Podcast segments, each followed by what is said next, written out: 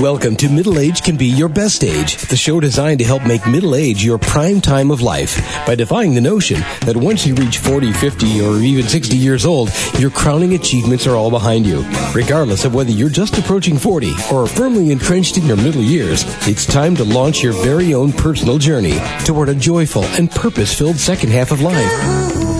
Each week, host Roy Richards, an expert on midlife renewal and author of A Midlife Challenge, Wake Up, will discuss the challenges common to middle age and help guide you to a brighter tomorrow. Now, here's Roy. Regular listeners know that our program is not about politics. It's about optimizing middle age, indeed your whole second half of life. But from time to time, we take up topics that are vital to all Americans, including those of us in the middle. And one such issue is the future of the Affordable Care Act, known to most of us as Obamacare. And we all know that President Trump and the Republicans have vowed to revoke and replace Obamacare. But that raises the obvious question one we'll discuss on today's program replace it with what? And Republicans are kind of like the dog who every single morning chased the big school bus. And last November, the Republicans won the election. In effect, they caught the Obamacare bus. Now, what are they going to do with it? And most of us have heard the two sides to the debate. Without question, the Affordable Care Act is in trouble. It signed up fewer people than promised. And those opting out are the very same younger, healthier folks who are needed to keep the uh, program actuarially sound and in many parts of the U.S., insurers are abandoning the market due to financial losses. Millions of Americans remain uninsured and still lack access to affordable health care, and those covered in the individual markets face double digit premium increases and deductibles hundreds of percent higher than before. On the other hand, Obamacare supporters point to significant advantages. Uh, folks with serious, even critical prior conditions can now obtain health insurance at prices they can afford, and they aren't subject to lifetime coverage limits. Adult children, children can now remain. Hello. On, excuse me. I'm, I'm sorry, Roy. You you cut out for about ten seconds there. Oh, I'm still here. Adult okay. children can now remain on their parents' policies until age 26, helping them remain insured during their low earning transition years. And government subsidies help the poorest Americans pay for health insurance they couldn't otherwise afford. Between Medicaid expansion and subsidized plans offered through insurance markets Analysts estimate that 22 million Americans have gained health coverage, and the uninsured rate of 9% is at an all time low. And supporters say Obamacare's problems can be fixed, but critics insist it's mortally wounded and should be euthanized. And the issue is important uh, enough that all of Americans should get involved, including us, because today's health care consumes nearly one out of every five dollars in the American, the American economy. And Obamacare's ultimate fate most certainly will impact your family's finances and mine. Uh, but uh, you and I are not healthcare experts, and the subject is so darn complex. So today I've corralled a healthcare expert to help answer the question, what next? And his name is Philip Romero. Along with Randy Miller, he's co-authored a 2016 book entitled Health Financing Without Deficits Reform That Sidesteps Political Gridlock. Wow, can we make this required reading for the President and all members of Congress? and uh, Philip Romero's background includes think tank economics, corporate strategy, and high level policy. In the 1990s and again in 2005, he was chief economist to the governor of California.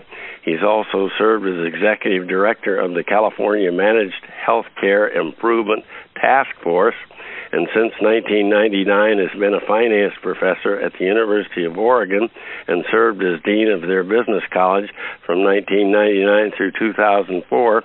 He consults on competitiveness of states, industries, and companies. And hello, Professor. We're most honored to have you on Middle Age Can Be Your Best Age. Th- thank you, Roy. And didn't my mother write, write a nice introduction? yeah.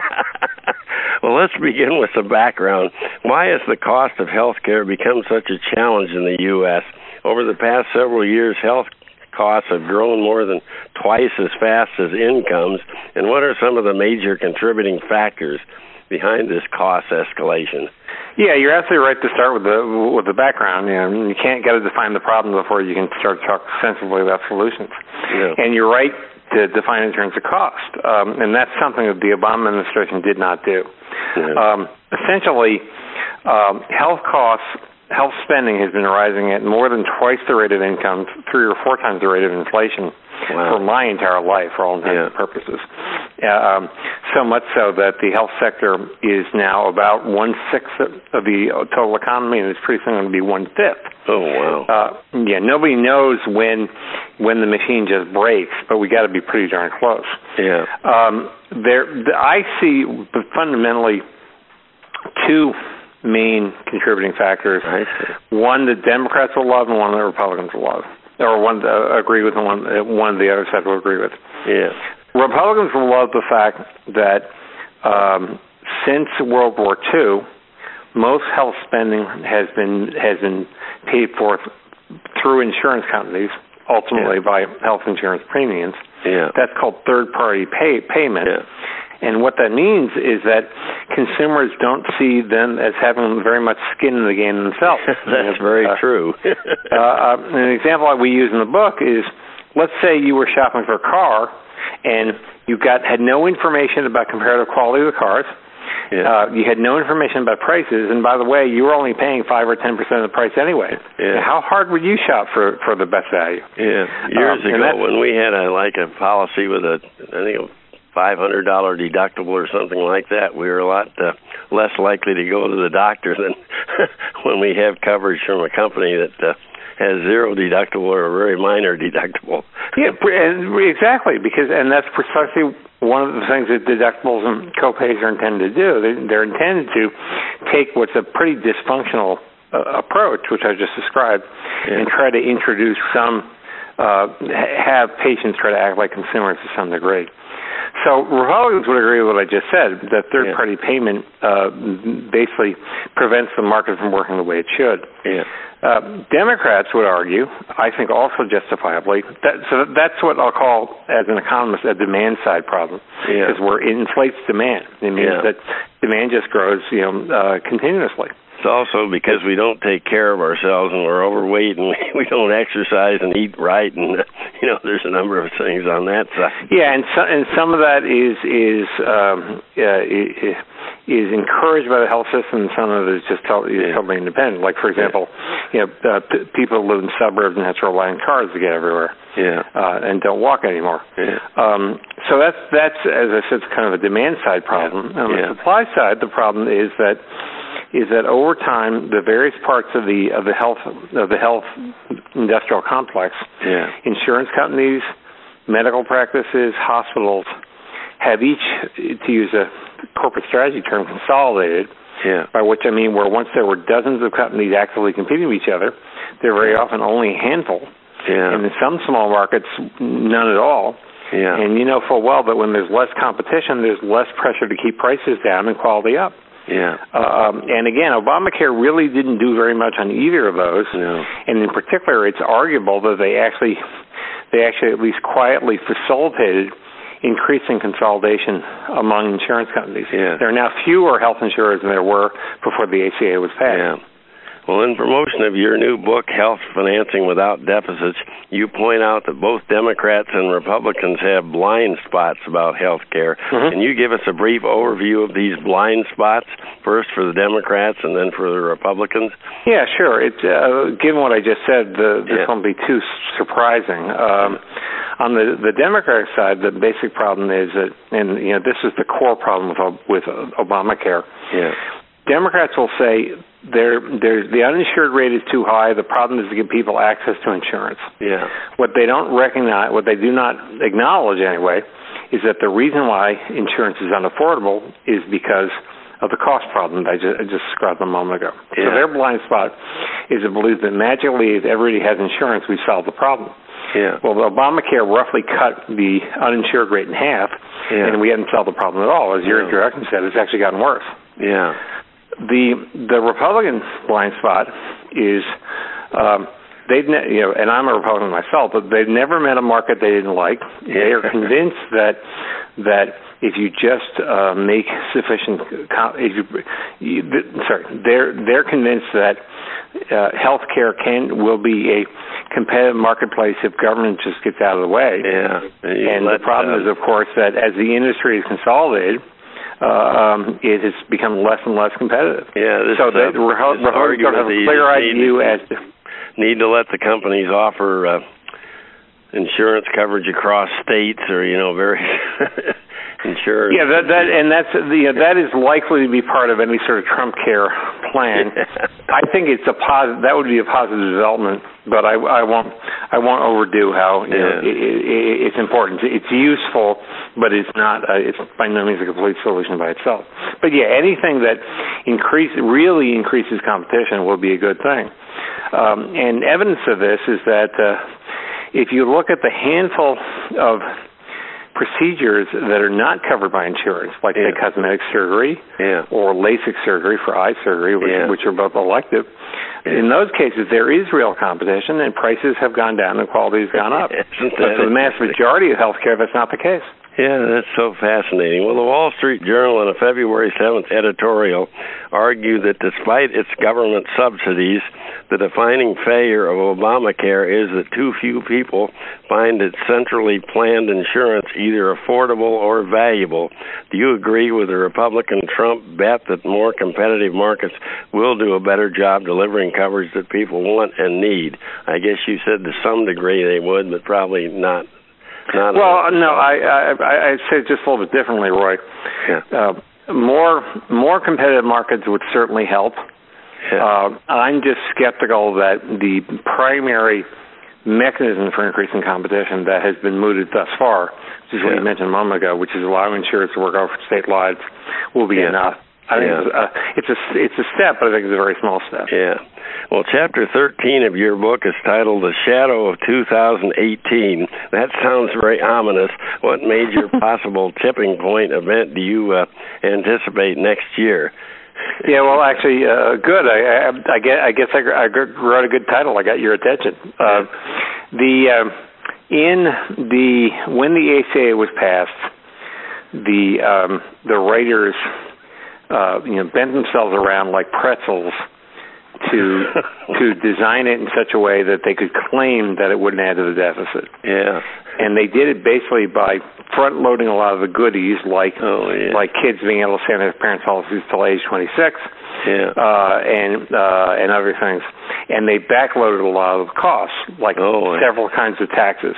And the tax in particular in twenty eighteen that was scheduled to come in 2018 was the so-called Cadillac tax, what oh. that, Cadillac plan tax. What that said is, if you have an if you have an unusually expensive plan, then you're going to have to pay an additional tax for it. Uh, that went down very hard with Democrats because many of those plans are union plans, and obviously yes, union members true. voted heavily for Democrats. Uh, Congress last year, after we published the book, Congress last year delayed that tax. Oh. Uh, I think it's eventually going to be it's going to be eliminated entirely. But it's such an outrageous yeah. thing that um, you know your nego- your union negotiated a great. Uh, plan for you, and then you have to pay tax on it on top of it. Just doesn't make a lot of sense to me. But uh, um, the uh, well, and and I, I I work a lot on on pension issues also, and this comes up yeah. all the time with yeah. with pensions as well. But the uh, I mean, these taxes are are squarely in the crosshairs of Republicans in Congress. Yeah. They want to eliminate them, but then again, the issue becomes you know, you, you can pick the ACA apart piece by piece and get rid of the unpopular parts and keep the popular parts, but that's going to have major side effects like substantial increases in the deficit.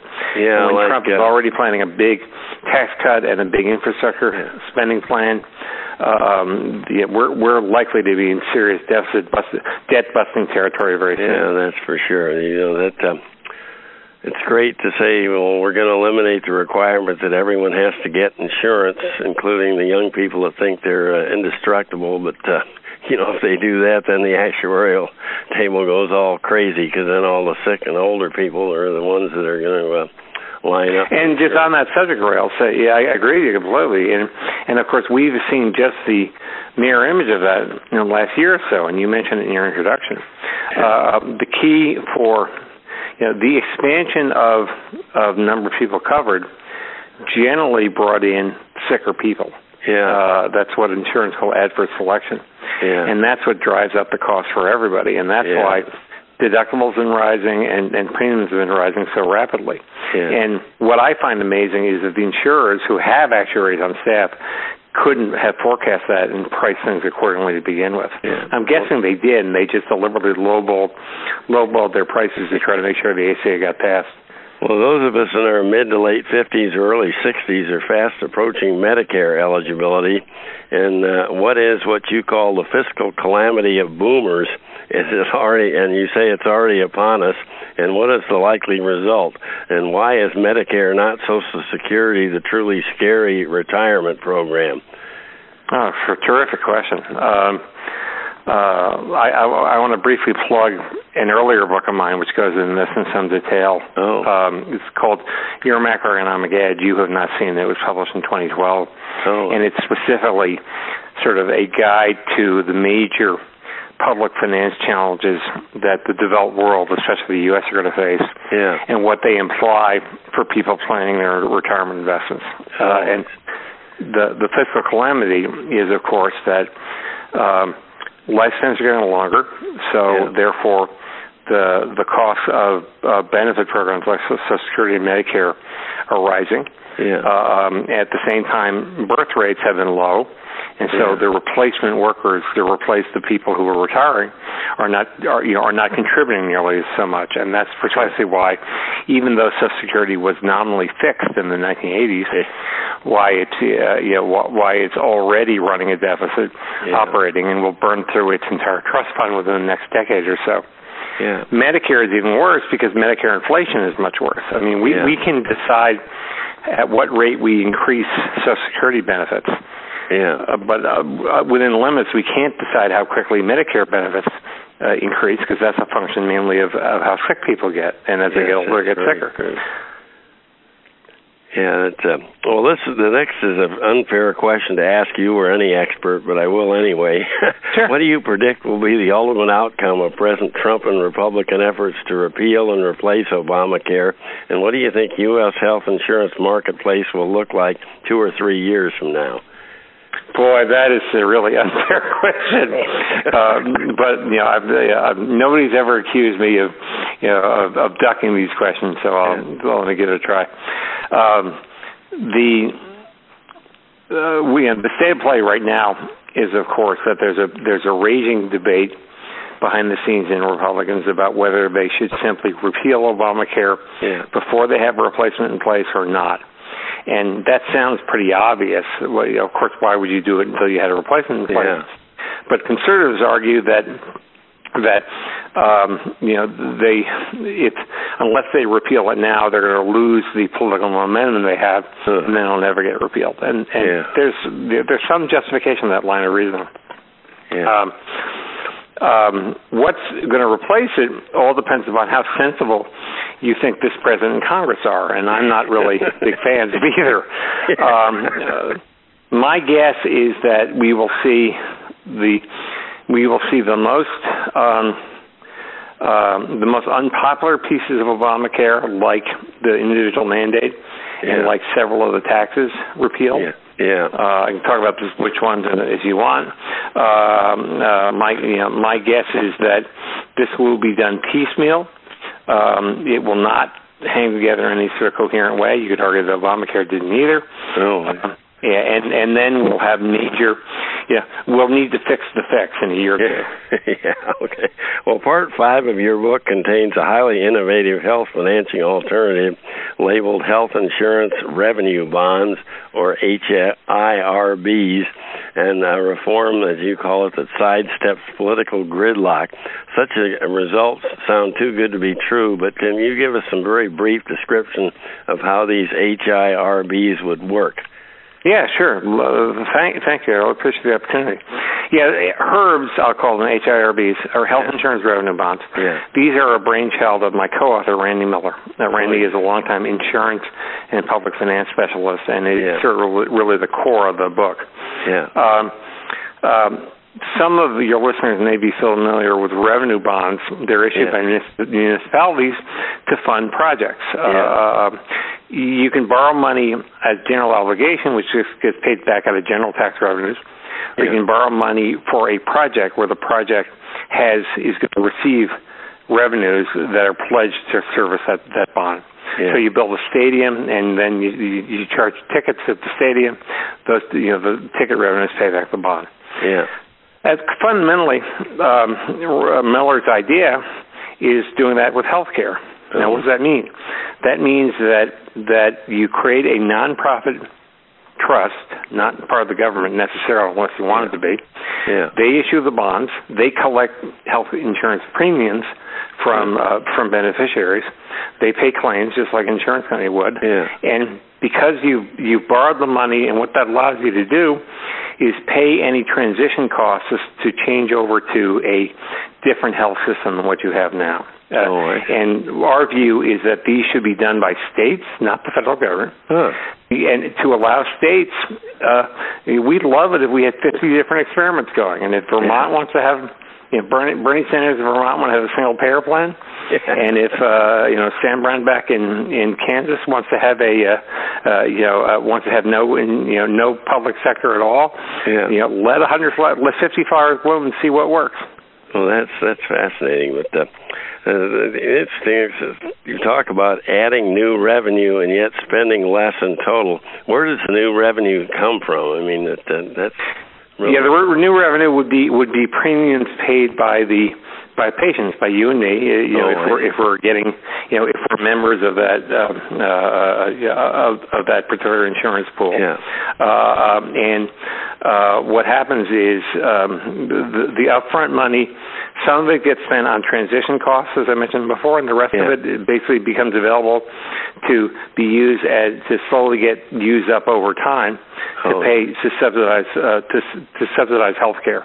Yeah. And in Randy's analyses, which he's done for a state, not only does the state save save hundreds of millions of dollars over what it would otherwise, but the the individuals getting care pay for a tiny fraction of the total cost. Oh, that's that sounds great. I, you know, I don't know if it would work or not, but it certainly sounds like you put a lot. Well, well in the book, as, as you saw, Roy, you know, in that chapter or in that part rather, we've uh, Randy's laid out three um, example analyses where oh, where uh, you know for a given state, you know where, where it, it issues the bonds he'd use them this way, and he lays it out over over a several year period. Yeah. How it spends the money, how it collects money, and what ends up happening at the end. That's how I mentioned the hundreds of millions of dollars in savings.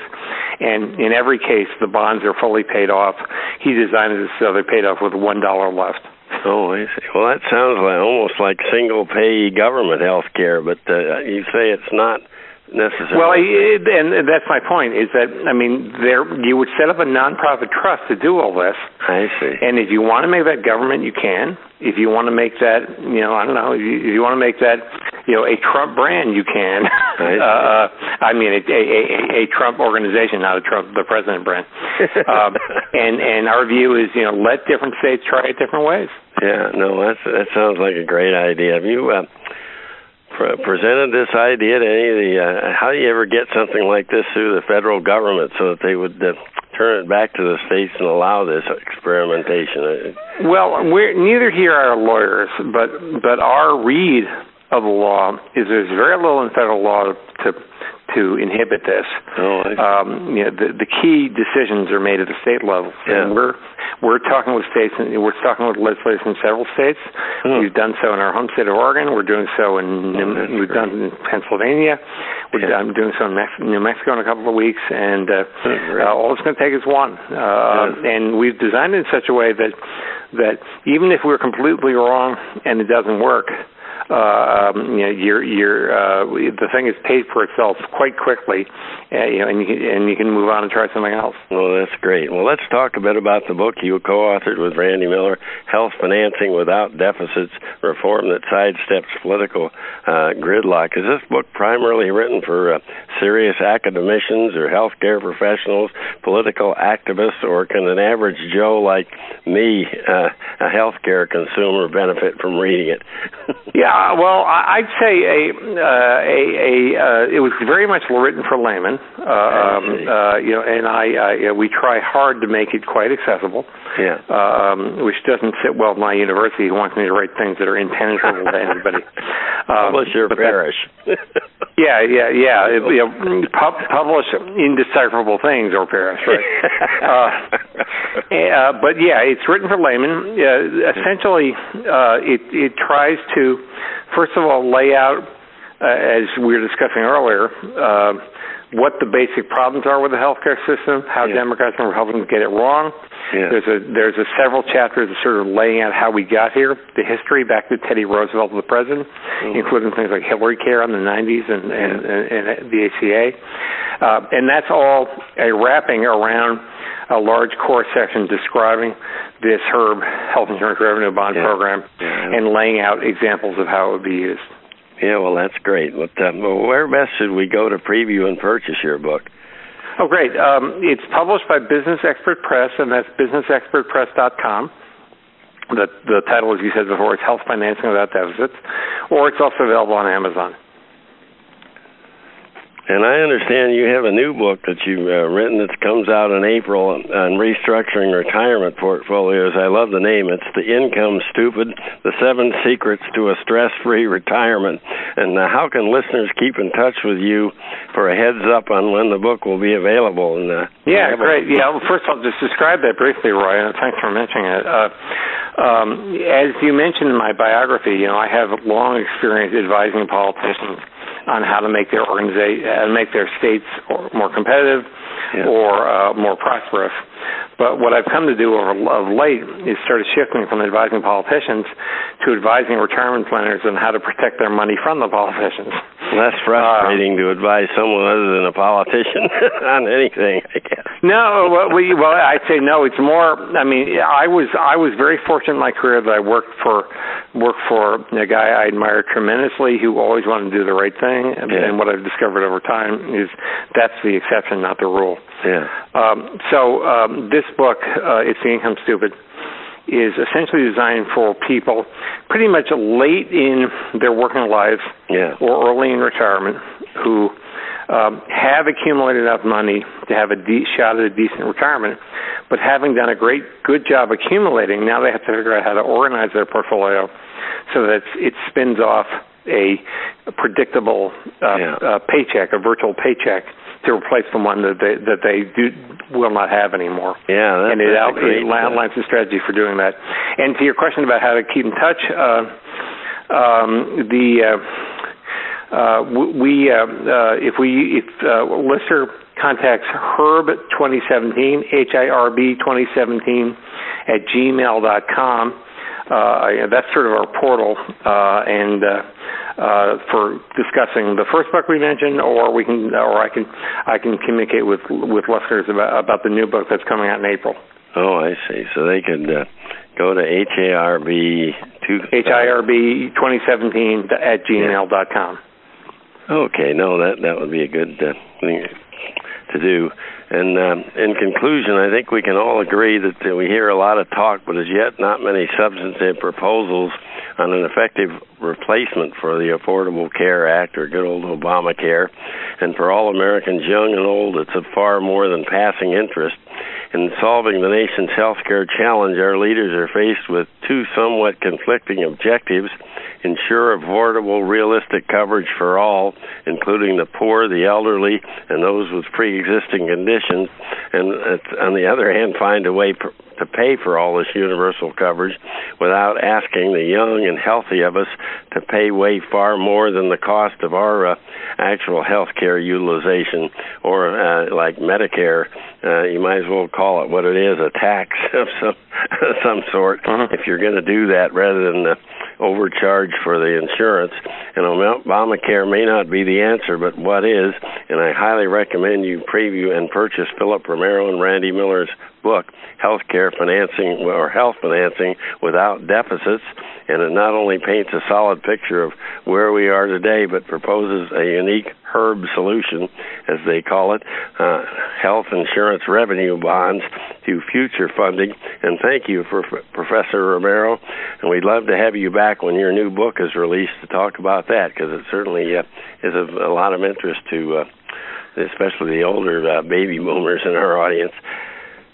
Well, I'm an older baby boomer myself, getting older all the time, and it was delightful, Roy. And yeah, I'd love to, I'd love to talk in much more detail about these kind of retirement planning issues. Uh, the book will be out in late late April, so I hope we can talk then. We'll be in touch then. Thank you so much, Professor. Okay. Thanks for your time, Roy. Bye bye. Bye bye. Well, the remainder of our program today, we're going to focus on you baby boomers. You know, the youngest of you turned 50 last year, and the oldest boomers already are eligible for Medicare.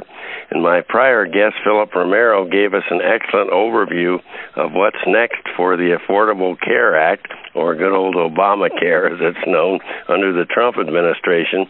But my current guest, Senior Health Advisor Janet Rich Pittman, is here to inform us of potential Obamacare Obamacare changes that may affect health care for present and soon to be seniors and how those of us nearing retirement age can be ready and prepared. And more importantly, she'll discuss how every one of us, regardless of present chronological age, can ensure good health and vital brain power. As she puts it, we tiptoe into and through middle age in our senior years. And Janet Rich Pittman is a dementia prevention specialist known affectionately as the Brain Nerd, and her stated mission is to help you and me understand how to keep our memory age successfully and have good brain health. And she's co founder and co facilitator of the Alzheimer's Dementia Support Group of South Alabama. And she established the Alzheimer's Dementia Telephone Hotline of South Alabama. And she's author of the soon to be released book, It's There Five Simple Ways to Find Your Memory and Prevent It from Leaving. And hello, Janet. Welcome to Middle Age Can Be Your Best Age. Oh, it's so happy to be here. Thank you for having me. It's a pleasure. Well, before we speculate on the future, let's talk about the recent past. When signed into law and implemented, what new Medicare benefits did seniors obtain through the Affordable Care Act? Well, I tell you, seniors really did come out on the good end of the stick because you see, not only towards the donut hole taken away. Now, the donut hole was the limitation on, on prescription medicines that you were able yeah. to get within a year. That was lifted, as well as preventative benefits were free, like free flu shots. Now, I don't agree with flu shots, and that can be another topic, another story. but they were still they were still offered free flu shots, free cancer screenings, and free yeah. diabetes screenings. So, so that was that preventative level. That was great. Yeah. Now, you know, Roy, a lot of people say negative things about regulation, and, and I agree. It can be very cumbersome and detail oriented when you're dealing with regulation. But two regulations that were that were come that came through with Obamacare were not so good for doctors and hospitals, but were great for seniors. Yeah. And that was the regulation for electronic medical records. So if oh. you go to a doctor one on the first of the week and doctor two at the end of the week, doctor two would know what doctor one prescribed and kind of have an, a, a little more of a detailed overview of your health care. Yeah. So those electronic electronic records were were, were good for seniors. Yeah. But you know what? Change is in the wind uh, with Obamacare being replaced by Trump Care. Uh, we really don't know what's what's coming before us. Yeah, you know, and, uh, his advisors and Republican members of Congress tell us that it's a disaster and must be repealed and replaced. But as a senior health advisor, what are some of the changes you foresee specifically that could uh, impact health care for seniors? Well, and you, well, right, and, and and he is going to replace it. But the problem is with Obamacare, it can't be replaced without the approval of Congress and the Senate. So it's a big job ahead for the new administration. So uh, what I propose is is for for us middle aged folks going into our senior years and seniors already is yeah. we we can't look at we can't stress out about these changes. That what we yeah. have to do is we have to find a full answer for our own health and happiness. We can't rely on a doctor and Medicare to make us healthy. We've got to we've got to look at at understand that doctors are in it for a business. It's the business of medicine, right? It's not the me- the business to keep us well. they only treat they only treat our symptoms, right? Yeah. They're not divine, and they can't make us healthy. They can help. They can yeah. certainly help, but we've got to change our mindset that we only ourselves are responsible for our good health. Amen. And and and to do that, I I could suggest that we take away two tools that we can that we can work on to give our doctors. Oh. And those two those two tools were to we could begin with by knowing your numbers. Now you say, no, what does that mean? Know your numbers. Yeah, that's what I well, ask. well, there there are a number of numbers that we need to keep aware of every year, and so that's going to be what is your blood pressure? Yeah. What is your B, what is your BMI? You know, that's your your weight based on your on your height oh. and your age. Yeah. And so now, as your weight goes up, your brain size, your brain function goes down. As your blood pressure goes up, the blood flow to your brain goes down, and your brain starts to shrink. So we've got to keep those at optimal levels. We've got to know what our cholesterol is. We've got to know what our triglycerides are. Our thyroid, the testosterone. What are, what are the markers of those? Those are the yeah. famous three the three T's. And in addition to that, we need to know, you know, talked about blood pressure earlier. We need to know what our hemoglobin A1C is. Now that yeah. measures our blood sugar over time.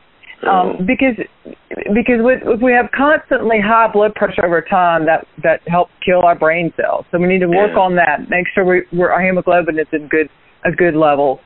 And also, our what's our vitamin D, and what are our what's our ferritin that measures our iron, and our yeah. and our and our vit. I said I said vitamin D, didn't I? So we these are all numbers that we need to keep aware of every year, so that we can have a baseline and know how we need to improve. Do we need to improve? How we need to improve on those numbers? What's optimal for us? Yeah. So you know, for for your listeners today, I have a free gift if they would like to go to my website, which is www.thebrainnerd.com, I have a I have a list of these numbers that, that goes a little more detail about what these numbers oh. are, and they'll be able to, to print that list and kind of understand more about the numbers, so that when they go to their doctor, they can converse with their doctor and say, "Now, what about these numbers? Where do I stand here?" So that's something that they could do. They would have to. I, I've created a brain health revolution and yeah, just if you if you will give, yeah, it, it's just a, a a way for me to send you quick little information like oh. the seven the seven triggers of Alzheimer's. You yeah. know, there are three different there are three different types of Alzheimer's. What those cool. are. I talk about brain food. So I send information out to the members. It's free, of course. Yeah. Um, I send I send the information out about two or three times a month. So you have have just quick little brain information. Yeah, on your uh, website you talk about brain exercising, which I thought was fascinating. And what is brain exercising, and what are its benefits? Well, and brain exercising that you know we were going to give take have your listeners take away two tools today in dealing with the Obamacare and the new changes with the Trump care. Yeah. And so the first the first the first takeaway is to know your numbers, and the second takeaway is the four ways of successful aging. And oh. one of those way and one of those ways is in fact brain exercising. Yeah. And and brain exercising is not simply doing the puzzles, the crosswords, and the the, the Sudoku work. That's good, but that yeah. only takes you so far.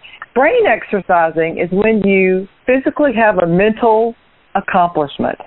Yeah. When you when you learn something new and you can relate that. So, so it's learning something new. That's why I say we should never really retire, right? If we don't want to work full time, let's just Amen. work part time. You know, we've always got to keep that mind going. It's the old saying, was, boy. I thought it was fascinating. On your uh, website, you offer a free download ten top uh, top ten brain exercises from everyday tasks, and uh, we don't have time to go into those. But you know, there's things like eating your food left-handed, unless you're a left-hander, then you eat it with the right hand. But uh, or uh, you know, eat breakfast with a complex uh, carbohydrates and protein, and uh, use GPS only if you get lost. I like that one. well, good. All these exercises that uh, you know in your everyday living you can do, and uh, and uh, prevent that brain deterioration or all those other awful things that we talk about. That, uh, and and you get you will get those brain exercises when you join the brain when you join the brain health revolution. So absolutely. Yeah. Yeah, well, let's talk about your upcoming book. It's there, Five Simple Ways to Find Your Memory and Prevent It from Leaving. Is this a uh, scientific treatise, or is it more a kind of a workbook for uh, layman, laypersons like most of us out there that aren't uh, physicians or anything like that? What? Uh, well, ne- neither. It's kind of a different a different approach. Yes. Oh. It's, you know, I got to writing this nonfiction book, and I thought, you know, this is so boring. I mean, who is going to really get into this and really want to know it? And yeah. so I just got to thinking, and so what I've done is I've created a a, a fictitious story, and and unfortunately, it is based on true experience. Yeah. But it's a it's a fictitious story about a woman who is losing her mind, and oh, and what she and what she does are the tools she needs to get her memory back. So it's oh. nonfiction within a fiction book. Yeah, so that's the. They say the best way to learn something is to hear a story, so I thoroughly endorse that approach. and, and then, in addition, not only do you just get the book, but but there's there are five five volumes and uh, five sections, I guess you could say. Yeah. And with each yeah. section, with each section, you get a bonus. You get a takeaway list, checklist that you can you can have with you. So, oh. so yes, it's gonna it's gonna be it's a, a, a neat, different, unique way of getting the word out on how to have good brain health. And when when I know it's not precise, but when uh, should we expect that book would be coming out, and how do we keep in touch to, uh, to so we will be aware when it is out and we can get a hold of it because it sounds yes. great. Well, thanks. Yes, I, I'm I'm looking forward to it coming out in April, first of April, and so if you will join the Brain Health Revolution, I will certainly send out a, a memo to everyone and let them know when it's going to be when it's when it's coming out, when it will yeah. be released. Yeah, that that's I would highly recommend, and the cost is right. and we'll also uh, want to have Jane uh, back in April or thereabouts when the book comes out, so we can talk about it in uh, much greater detail because it's certainly something that uh, will benefit all of us as we go through middle age and uh, even into the senior years. In conclusion, the older we get, the more important it is to learn about ways to age gracefully, and all of us want to be here for our families and our mind and our body as long as possible. And there's a sad fact of life. Once you're diagnosed and get into the final stages of dementia, there's no turning back. But the good news is dementia is a disease, not a normal part of aging. It can be prevented, and if uh, if it is our we can get our memory back there's no reason we have to lose that as we get older. And right now in middle age is the time to begin controlling your health and exercising your brain. And to get started i highly recommend janet rich pittman's brain nerd website and join her brain health revolution. It's free. And thank you so much janet uh, for joining us today it was a pleasure to be with you, Roy. And as I said, we'd love to have you back to tell us more about your book once it's published and out there. And now, whatever the Trump administration has in mind for senior health care, let's all avoid those senior moments and brain accidents. Beginning today, go out and uh, let's take care of our health and keep those numbers in check, as uh, Jane was talking about, and exercise your brain. And talk to you soon on Middle Age Can Be Your Best Age. Thanks so much for joining us today. You've been listening to Middle Age Can Be Your Best Age, hosted by Roy Richards, an expert on midlife renewal and author of both A Midlife Challenge, Wake Up, and Wake Up, Captain and Crew, Restart Your Engines. You can learn more about Roy and his middle age renewal training system by visiting his website, middleagerenewal.com.